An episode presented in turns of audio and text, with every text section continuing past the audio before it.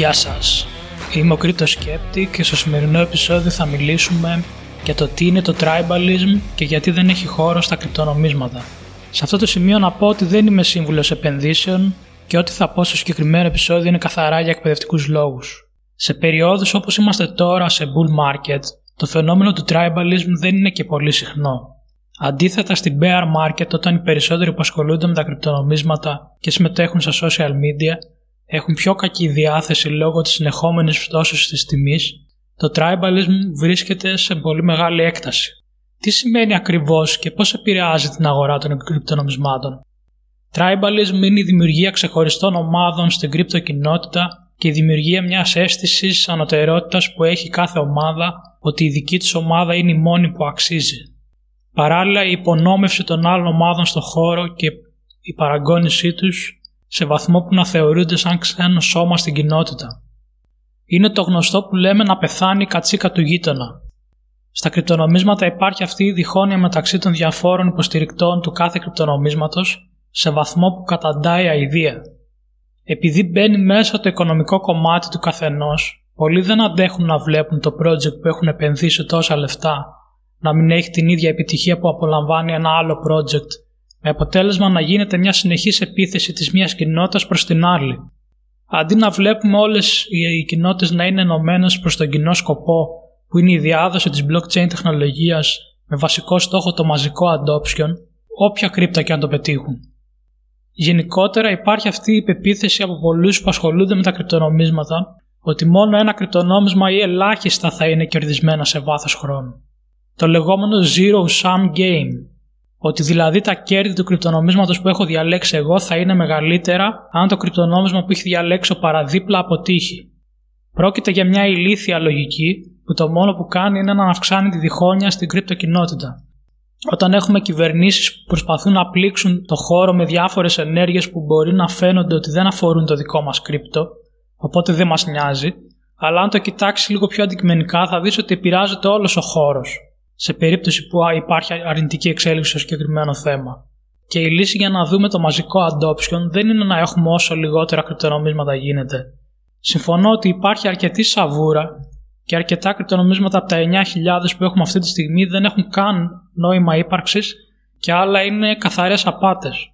Όμως είναι σημαντικό να υπάρχει μια ελευθερία στη δημιουργία ενός κρυπτονομίσματος που μπορεί να λύνει ένα πρόβλημα που για μένα μπορεί να μην είναι και το σημαντικότερο στον κόσμο.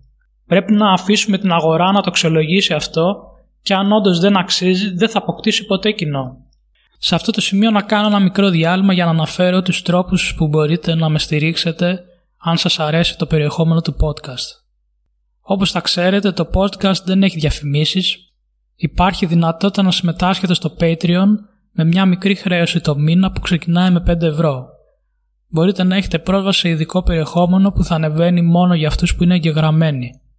Με 5 ευρώ θα έχετε πρόσβαση σε ένα άρθρο που θα ανεβάζω μια φορά το μήνα και θα αναφέρω τρία κρυπτονομίσματα που θεωρώ ότι αξίζουν την προσοχή σας. Θα αναφέρω τους λόγους για τους οποίους πιστεύω ότι θα δουν αύξηση στη συζήτησή τους το επόμενο διάστημα. Υπάρχουν και άλλα πακέτα στο Patreon. Μπείτε στο patreon.com κάθετος crypto pavla skeptic για να δείτε πώς θα υποφεληθείτε κι εσείς από τα πακέτα.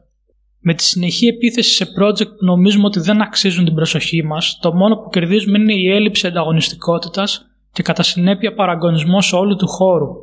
Γιατί αν δεν υπάρχει ένα project να ανταγωνιστεί την ίδια λειτουργία που προσφέρει ένα άλλο κρυπτονόμισμα, δεν θα βλέπουμε καινούριες καινοτομίες στον χώρο. Η τεχνολογία θα μένει στάσιμη. Το project που υποστηρίζεις μπορεί να φαίνεται αυτή τη στιγμή καλά επειδή δεν έχει ανταγωνισμό, όμως αν το δεις μακροπρόθεσμα, η ανάπτυξη που θα γνωρίσει χωρίς τον ανταγωνισμό θα είναι πολύ μικρότερη από το αν είχε ανταγωνισμό.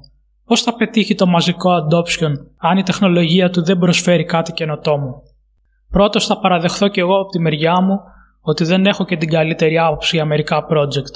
Αλλά είναι σημαντικό να βλέπουμε και τα θετικά τους. Εκτός φυσικά αν μιλάμε για exit scams, εκεί φυσικά δεν υπάρχει κάποιο θετικό, μόνο στην τσέπη των απαταιώνων. Αυτά τα scams δεν προλαβαίνουν βέβαια να κρατήσουν και πολύ στο χώρο γιατί συνήθως όταν έρθει η στιγμή της bear market ξέρουν ότι θα πρέπει να ακουμπήσουν τα λεφτά που μάζεψαν από τον κόσμο για την ανάπτυξη του project τώρα που το hype τελείωσε. Και φυσικά την κάνουν με ελαφρά όταν έρθουν τα δύσκολα.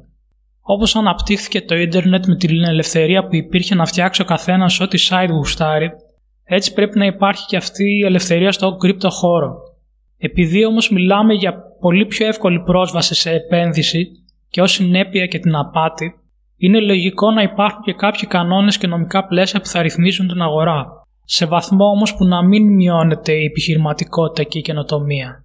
Και ας ελπίζουμε ότι στην επόμενη bear market, όποτε έρθει αυτή, να δούμε λιγότερα τέτοια σκηνικά tribalism. Αυτό ήταν το τέλος του podcast για σήμερα. Τα λέμε τη Δευτέρα με καινούργιο επεισόδιο. Γεια σας!